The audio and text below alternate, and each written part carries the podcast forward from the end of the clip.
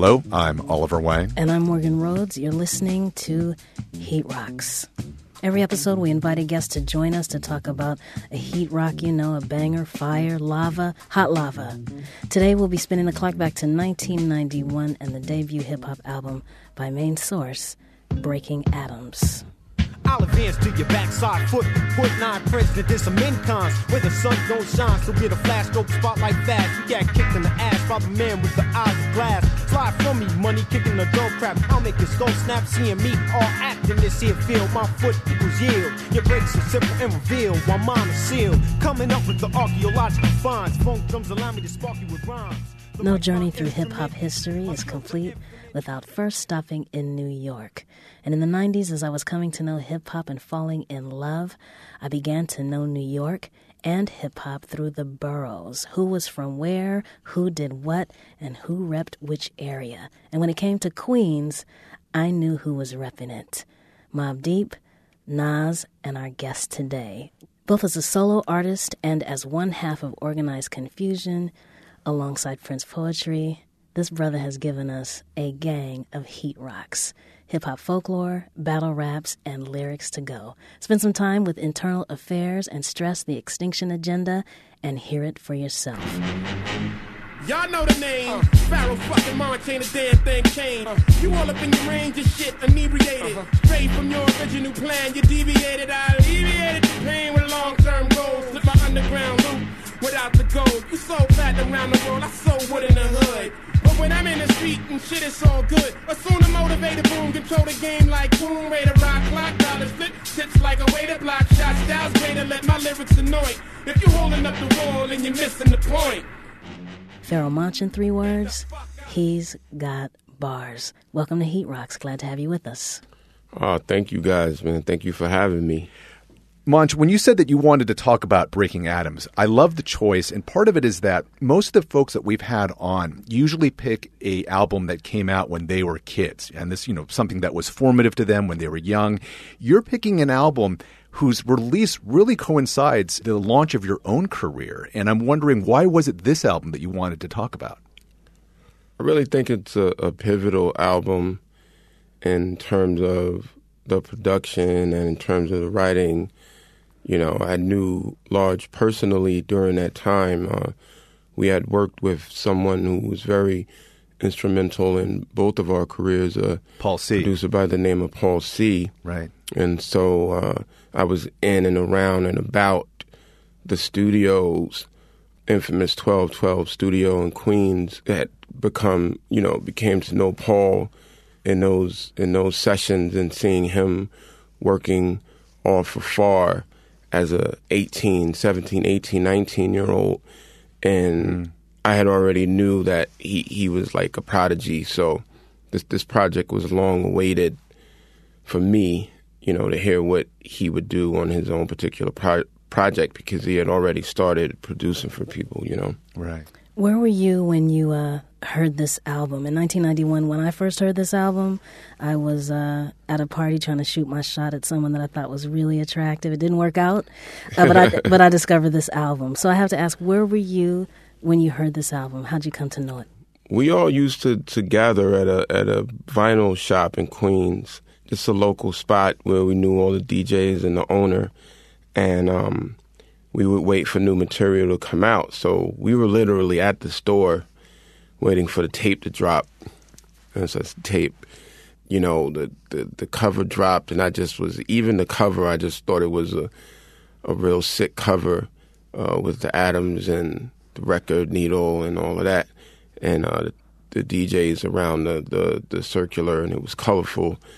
And so, uh, just from front to back, you know, back then you would you would take an album home, throw a throw a red shirt over your lamp, and really and really like try to get into a record, you know, uh, and study it undisturbed. Unlike now, it's like impossible to do. But yeah, I was in Queens. It was a hot summer. It's it's, it's bugged because I uh, last year was the 25th anniversary of the release, and uh, they asked me to write the foreword and the artwork. And so I'm, you know, it's a similar, same story. Like you know, I, I walked from my house like eight blocks through South Jamaica to go to the store to meet up with everybody to, to on the date that the record dropped. And then, you know, they were banging it in the store, but then I went home to study it, you know, for self. Real quick, what vinyl shop was this in Queens that you went to pick it up Oh man, um, the name of the store was called Hot Waxx. Yeah. Yeah. And I'm wondering because you said a moment ago that you knew Large Professor through the Paul C connection. So had you heard any of the demo stuff or any of the early drafts, or was that first listen to that cassette that you bought at Hot Waxx? Was that really your first time being able to sit with anything off of this? Yeah, that, that was like my first time. You know, um, it was so so ahead of his time. Like we were doing sessions with Paul C, where like Paul would play drums or Large would play drums, and you know we would just rap and really try to do things organically as well. We were all over the place at the time, and not to go into you know my history. Yeah, go in. Paul, yeah, Paul C passed.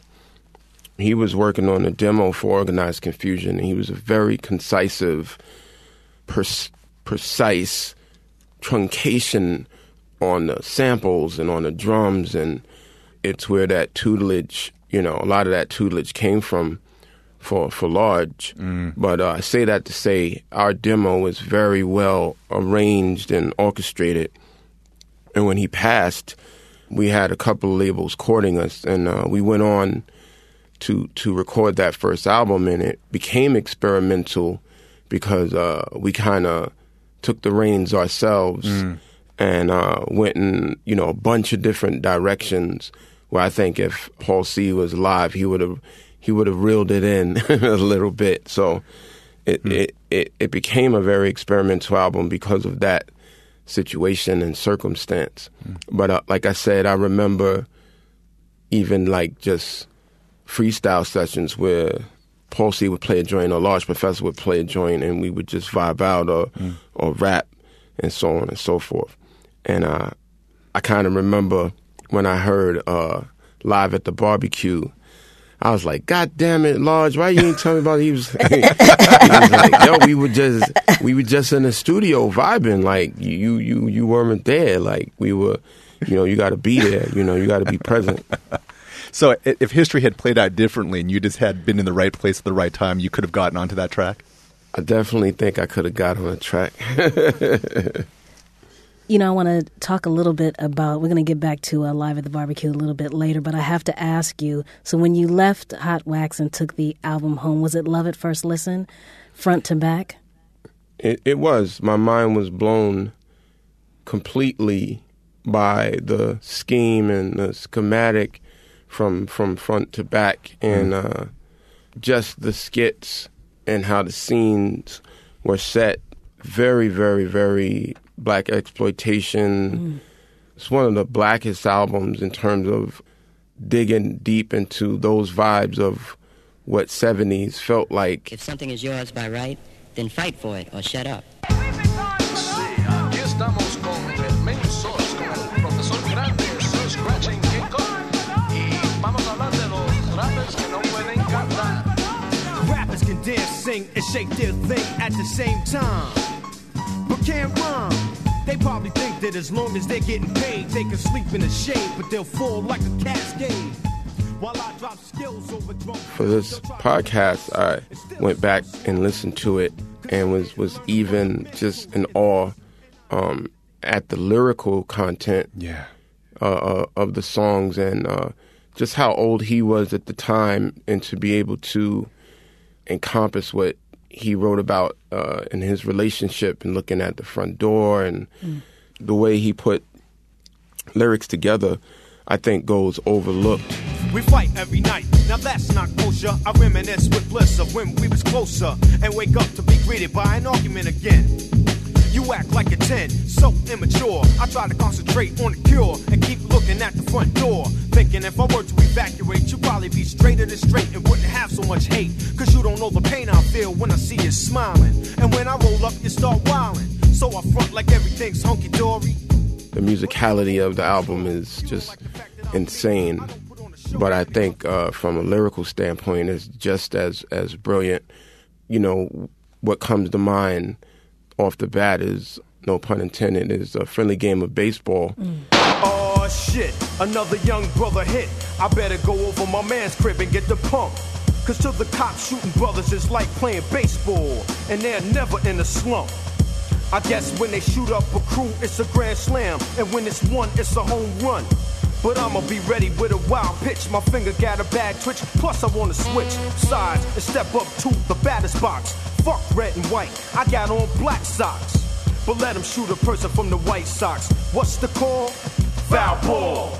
Babe Ruth would have made a good cop. And that's the song that just inspired me, just blew my mind from a writing standpoint, from a metaphorical standpoint. Baseball is like uh, probably my favorite of the three sports basketball, football, and he just uh, elaborated so insane on that record. Right. So, yeah, that's the one that blew me away the most.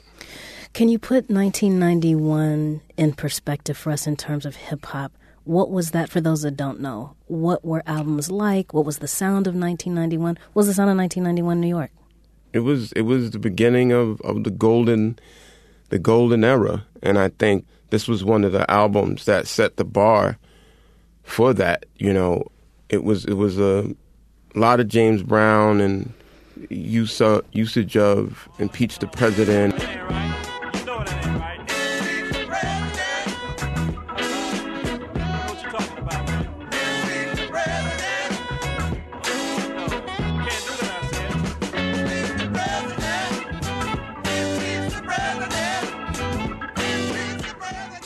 funky drummer and and and uh, you know and loops, but I think he really went into his bag and, and dug on drums and uh, samples that evoked and and brought to fruition what, what they were looking for in terms of uh, you know the the vibe. Everything was concise. You could tell that where where things weren't quite meeting what the vision was. He would bring in uh, live musicians. We shared an engineer, Anton Pukshansky, Oh yeah. who yeah who played uh, live instrumentation on a lot of the the organized stuff. But um, you know, Paul was the first, and you know, Paul was the first, definitely. Breaking Atoms is, is certainly uh, sample heavy. Are are there any favorite uses, favorite samples that you have from the album? Ones that you think just uh, just did it for you?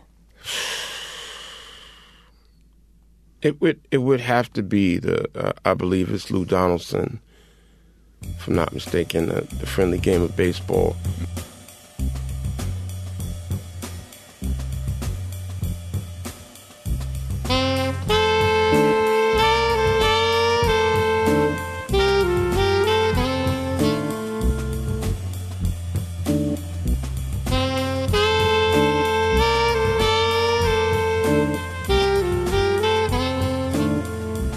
It's just where I've always been. I love dark chords and I love dark rock and hip hop and you know it just it just puts you in a uh, concentrating face scrunch face mode as soon as it drops in.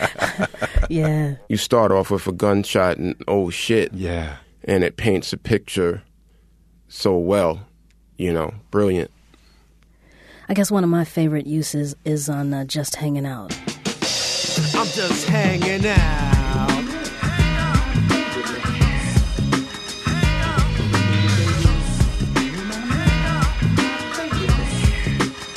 I'm just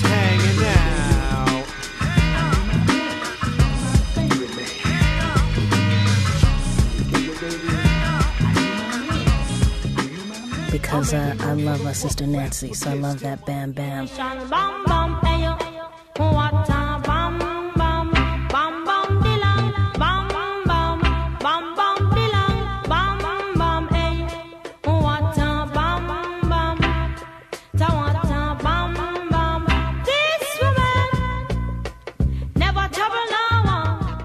And I liked that song in particular because the tempo.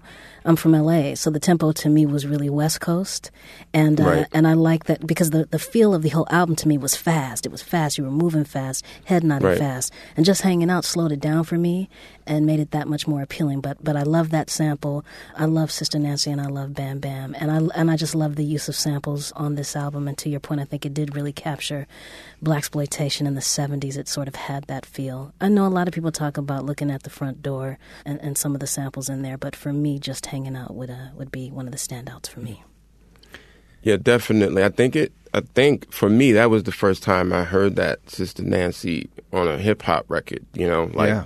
used within the with the mix of that, and I, I thought that was so brilliant because the DJs being from Toronto, Right. I'm, I'm sure they're immersed in Jamaican culture. Yeah. So the blend of those two things was just like, I was like, I quit. I quit.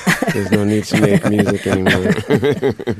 Right. And not to go too far afield, but just to hear that Sister Nancy Bam Bam get recycled back through Kanye, through Jay Z last Yeah. year, it has become part of this hip hop lineage that to me, it, it, to your point, Morgan, it really, to me, always leads me back to main source because Yep. I don't remember anyone flipping it prior Me to either. that. Since we're talking about the production part of it, and every time I listened to this album, and just to kind of put this in context, this was actually, I think, perhaps the first hip hop album I ever bought because it got, I don't think it was a five micro in the source, but it was at least four or four and a half. Mm. And I knew mm-hmm. nothing about the group. I might have heard Looking at the Front Door because that was the first single, but I pretty much just bought the album. I bought it on cassette like you did, uh, Monch, on the mm-hmm. strength of the review. And what still blows me away now, as it did then, is it is the first example of a hip hop record where I felt like the producer, and again, we're talking about Large Professor here, he actually put bridges into the song arrangements in terms of song Yeah. structure. And prior to that, it's it's you know it's basically uh, you know uh, uh, verse hook verse hook. Right. But then Paul puts in a legitimate bridge s- set and flips the sample and uses something completely different. Had anyone else done that at, at least at I- the same stature? I haven't. I had not heard anything like that to that, you know, release of that record. Like I said, though, the the, the many things, there's multi-layered things about the record. But uh, again, like you said, that was one of the things that really stood out. It feels like it was composed that way purposely, and he thought to, you know, hey, this record needs a a pre-chorus, and this record needs Right, uh, right. to, to to come into this uh, a signature to come into this chorus and an ending, and uh, it, it it was the first time I heard those type of schematics uh, so put throughout an entire project and uh, song set up like uh, Snake Eyes, Right. and even in the setting up of the song Snake Eyes is it's it's uh, Ike Turner. You know the way he plays the piano uh, in in that uh, build up to uh, the sample. Right. It's just so rich and feeling. Like I listened to the original song today. I'm like, geez, it's like just uh, amazing composition.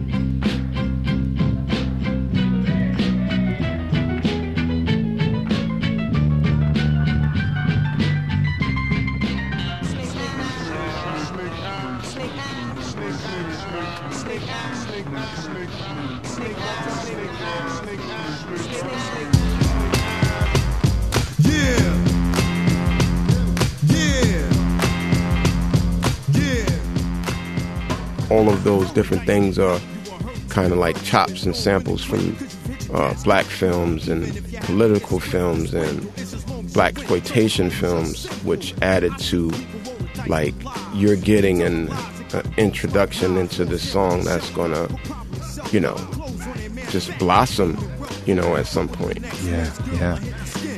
Get in the face and say, yo, we're best friends. Scared of a tattle because the tail shake like a rattle. And then they'll kiss behind like a saddle. That'll be the reason why you bleed from greed, ready to I I love that you bring bring up Snake Eyes because it's one of my favorite tracks off of there. It, it is to me one of the great examples of the perfect way to begin an album, just in terms of being track A one.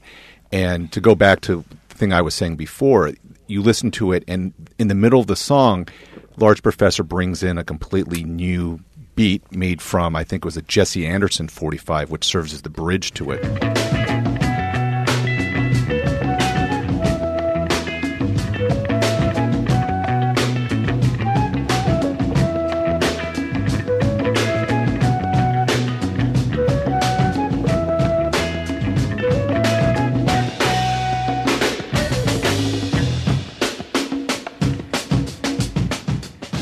Again, this is something where normally prior to this, any loop that you would have heard, you would have heard it at some point earlier and it would have existed throughout the song. And this is a case where it felt like Large Professor was like, well, we just need something different here, so I'm just going to take 10 seconds out and put this in, and we're not going to hear it again, but I'm just going to give you this little little taste and, and make it, you know, it, it just to make the arrangement more sophisticated, which is the point that you've been making, Monch.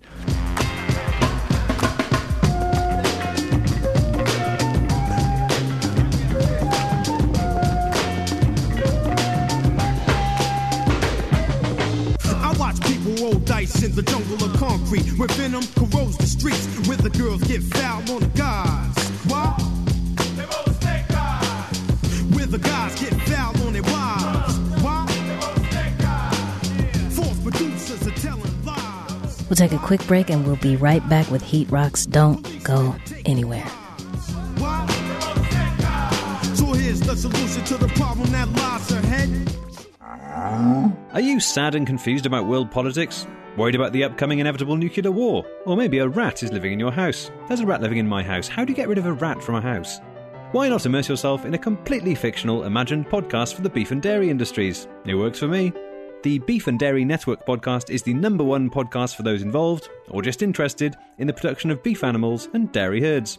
Don't worry, it's funnier than it sounds. Find us at beefanddairynetwork.com or maximumfun.org, or wherever you get your podcast from. Oh god, there's the rat! Oh god. Following the news is hard and it sucks. How do you know which stories are important? Which sources do you trust in this post truth world of reactionary journalism? I'm Brent Black. And I'm Travis McElroy. And we host a podcast called Trends Like These. We cover trending news stories. We debunk misleading clickbait headlines. And we always try to throw in a little bit of good news. In our quest for truth! So join us every week on MaximumFun.org or wherever podcasts are found. We have a special announcement, y'all. We'll be doing another live taping of Heat Rocks in downtown Los Angeles coming up Saturday, March the 3rd. Our guest will be Justin Simien, creator and director of Dear White People on Netflix. We are going to be talking about Michael Jackson's His Curry. I never know how to pronounce it. History, History. whatever. but his album from the late 1990s. And we will be again doing this in conjunction with the folks at Voyager Institute. And the event will be held again at Resident in the Arts District of downtown Los Angeles. The event is 21 and over, but it is free.com. And we'll be getting things started at 5 p.m. Once again, that's on March the 3rd. Please do join us. In prep for this chat with us and listening to the album again, what did you hear this time that you think you might have missed first time around? Or what did you appreciate more this time that might have been lost on you first time around? Definite, definitely the lyrics. Like the lyrics are as precise and arranged as the music. I think a lot of this comes from study, you know, of the greats himself, but also when you view the whole composition sometimes from a DJ's perspective, you, you do feel like there needs to be, there organically and mathematically needs to be a change right here. Uh, eight bars in, uh, 16 bars in, and there needs to be a bridge here. What, how would I bring this record in from this record? And I think even back then, and he definitely, you know, he's killing the DJ scene now, thought about it from a DJ's perspective, and you get that from your premiers and your Pete Rocks and your large professors. I think they were schematically looking at music in a way that someone who just picked up a sampler wasn't in that time, you know. Uh, but but to answer your question, the the vocals even play a huge part of an instrument sonically. Um, he's hitting certain pitches and tones on certain records like Snake Eyes. Uh, he projects to make his voice pop through that particular sample. Um, it's etched in there in a certain way. And then uh, schematically going out, he hits the chorus a certain way.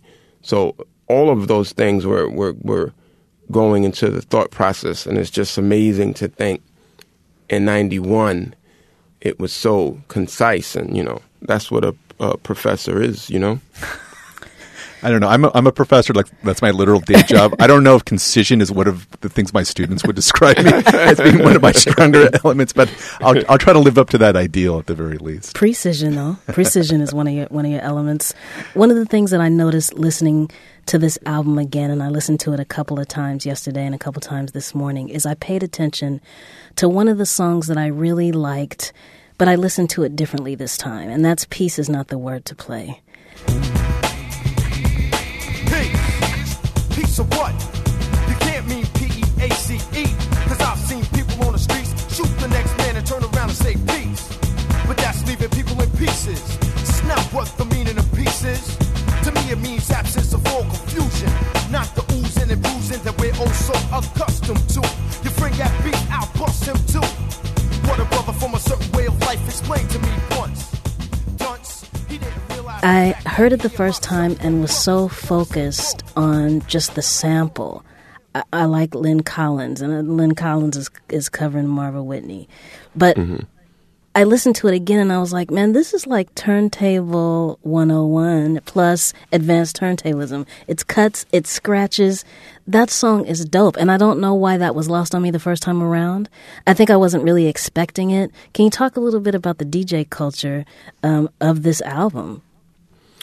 Yeah, and again, like even uh, you know, people were were scratching then on records, but the usage of the scratching on piece just adds to the excitement and the energy of the song.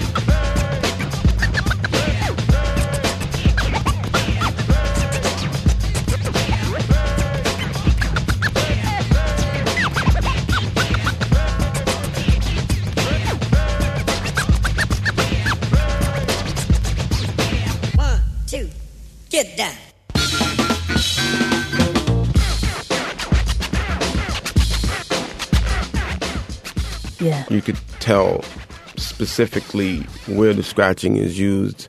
They were like, you know, the, uh, the energy needs to raise right here to bring the awareness to the social political record that it was. And again, you know, that's like my second favorite record on the song. I probably tweet about peace is not the word to play like once a year.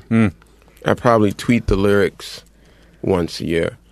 Um, just again, uh, wordplay on the word peace back then, and uh, the violence that was going on in in, in society and in the hip hop world at the time.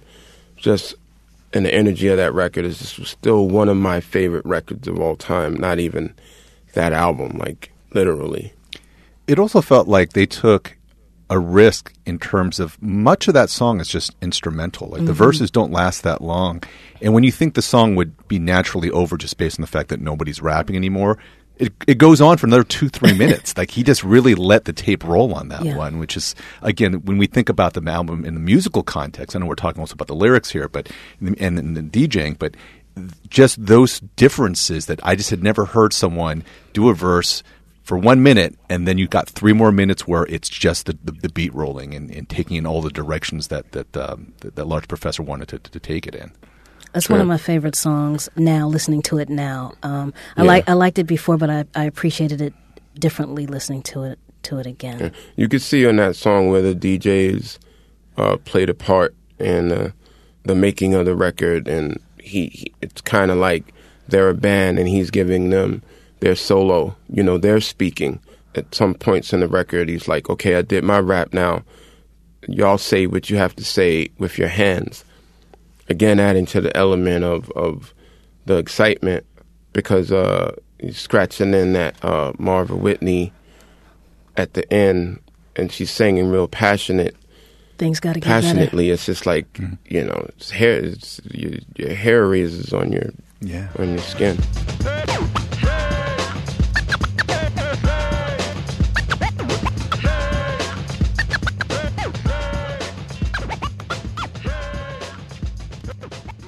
Shout out to Sir Scratch and K For Cat. sure. So we've been talking a lot about different songs off of here, but if you had to pick the fire track off of this LP, what would it be?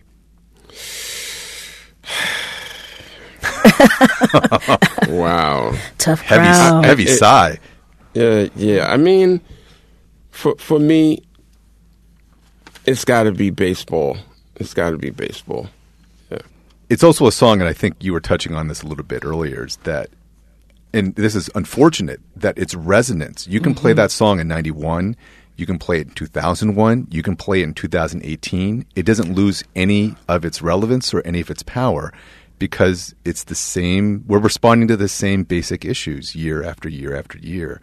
Um, in addition to the brilliance of the metaphor, uh, much as you were saying before, in terms of taking you know all these all these baseball uh, analogies and metaphors and, and flipping it into a song about police violence, you know. Yeah, and and and you know, those songs will always be relevant, and we we need them. We need new ones. It, it, the conversation needs to be had still uh, with new generations. But I think about the song, and and again, I think about lyrically. Uh, Stuff like "Let 'em call for blood like phlegm." Mm. It's grim, mm. but dead is my antonym. Mm. and let him call for blood like phlegm. It's grim, but dead is my antonym. And legally they can't take a fall. Yo, check it out, it's just a friendly game of baseball. you know, I was like, all right, stop the song right there. Like, it just paints a picture of how disgusted he is with the situation. Yeah. So, you know, not only is there a situation, but he's he's at his wits end with it, and he's tired of discussing it, and he's tired of it uh, transpiring for so long in his lifetime, and then you take that and co- encompass that it's still happening. So, you know, when you listen to a song like that, it's just uh, even more compelling uh, now as it was then. I wanted to uh, circle back to Live at the Barbecue. My raps a trifle. I shoot slugs from my brain just like a rifle. Stampede the stage, I leave the microphone split. Play Mr. Tuffy while I'm on some pretty tone shit. Verbal assassin, my architect pleases. When I was 12, I went to hell for snuffing Jesus. Nasty Nas is a rebel to America. Police murderer, I'm causing hysteria. My troops roll up with a strange force. I was trapped in a cage and lit out by the Talk to you about this quote from Nas, who was asked a couple years ago about his verse, and what he said was, I specifically meant for that verse to spark my whole existence in rap music. So I approached it that way, and I felt like this is it. You only get one chance to make a first impression, so I went for it. A lot of people call that Nas's coming out party. Do you think so? I definitely think so. I think it was so much uh, coming out party that you know rappers today who who are immersed in lyricism still try to top that line and have still tried to write as uh, as a shocking line as that in that time period.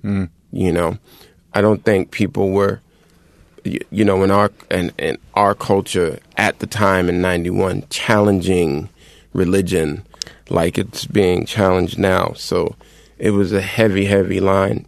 Uh, uh, when I was 12, I went to hell for snuffing Jesus. Well, it was a heavy line. Um, you could look back at it and you know think what you may, but when he dropped the line, it was super impactful. And uh, you know, hardcore thugs and rappers were like, "How could he say that?" Wow, you know, it was like, "Yo," and then you know, uh, uh, after that, many, many, many have tried to write a, a line to have that same effect as that line, and you know, that there's a uh, uh, few who have come close and, and, and next to it.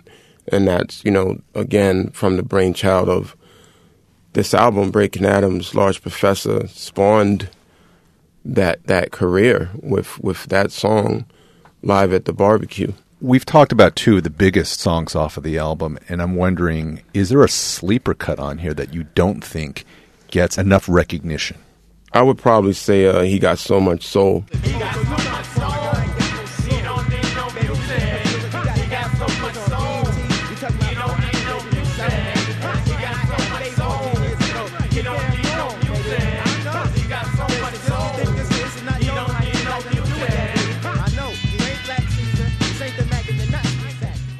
Kind of buried on the B side. You know, you had to really sit with it. Let the Mhm. auto reverse take you all the way back. You know, in order, Right. in order to get there. what is it about that track? Just the just the movement, like we, we talked about earlier, it was really a um a up tempo album, and uh, the the groove of the horns, just the, the the the groove of the rhymes, you could really like kind of uh, step to it and and dance to it. It felt like um it felt like New York at the time, man. It was you know things were really happening fast, and I I, I think that album captured it. But that's one of the songs on the album that I, I let rock and turned up, even though it's not one of the more talked about songs.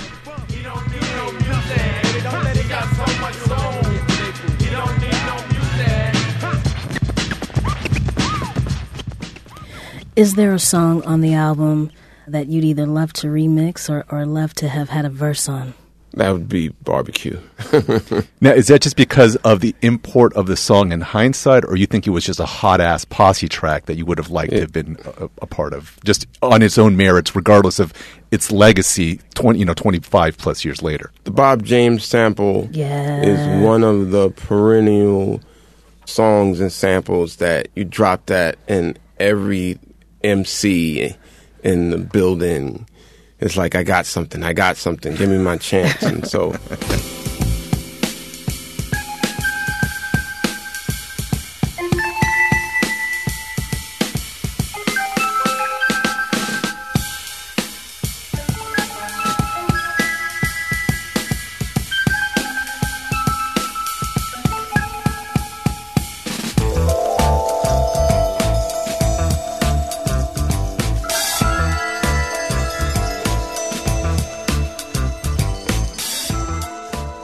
way that that song was arranged fit that mode of you know it's like that y'all that y'all that y'all and that's all next person up.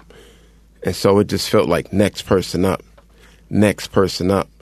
And you know that is so encompassed what was going on at the time like uh you know in ciphers and things that were going on in the city. So i don't know about remixing that song. I think it's probably unremixable but I, I would have loved a chance to be on it The question that I want to ask that I'm not would be who would you take off in order to make room for yourself? But that just feels disrespectful, so I won't take it there. Tough, tough crowd.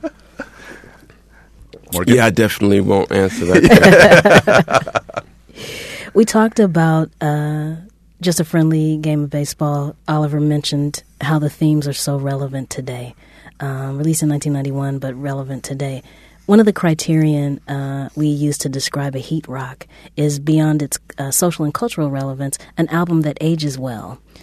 Do you think Breaking Atoms has aged well? Does it sound like it's straight out of 1991, or does it sound like you could bump it today with, with no time lost? Oh man, it's just uh, it's no question. You know, again, looking at the front door, it's, it's a danceable record. It's a relationship record. It's about love lost. Such a, a heartfelt record that it resonates still when you when you drop it. You know, classic, total classic. You know, the the album is heartfelt, and I think if you uh, receptive to artistry, there's no way you can uh, uh, listen to this album and feel it's dated because of so much uh, heart and soul and and you know thought process went into putting this album together from front to back, and uh, I think that's what makes it stand the test of time. We always ask our guests, as a way to wrap things up, uh, the following question, which is this. If you had to describe Breaking Atoms in three words, what would those three words be? First thing that came to mind, I'm gonna just go with that, and it's uh, so much soul. Mm. totally on point.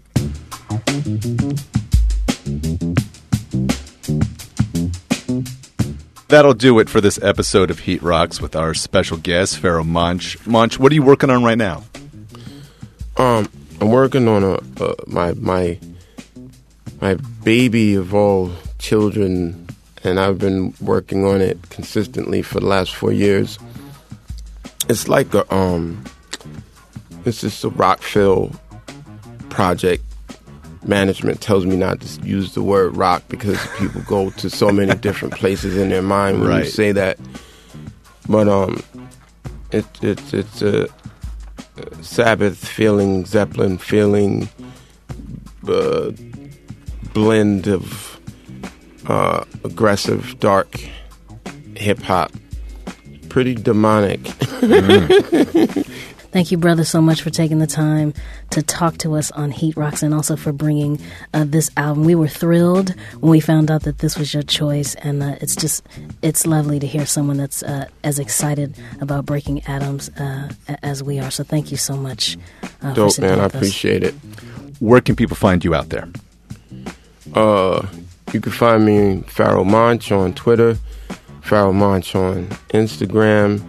That's pretty much it. I'm, I'm, I'm working on the, the, the new site for Pharoahe Monch, and we're gonna be uh, actually giving the people the name of the band and all that pretty soon. So just check on my social media for all of that.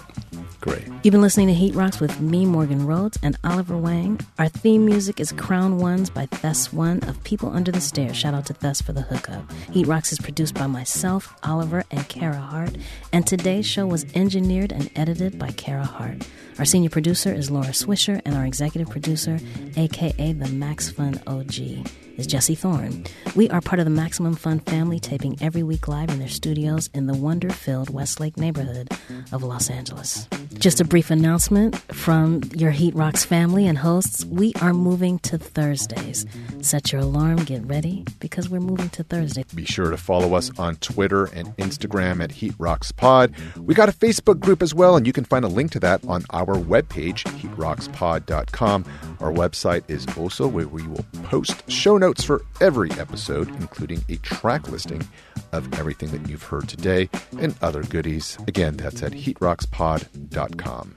Good to see you, Oliver. Good to see you too, Morgan. And just one last thing, we want to give you a sneak peek at next week's episode right now. the drums and bass on and as the as the whole album begins is one of the one of the colder licks of all time. But also uh, the end when when he's kind of telling the story about summing up the whole situation, and there's like a saxophone line playing that. That always was really sweet to me. MaximumFun.org. Comedy and culture. Artist owned. Listener supported.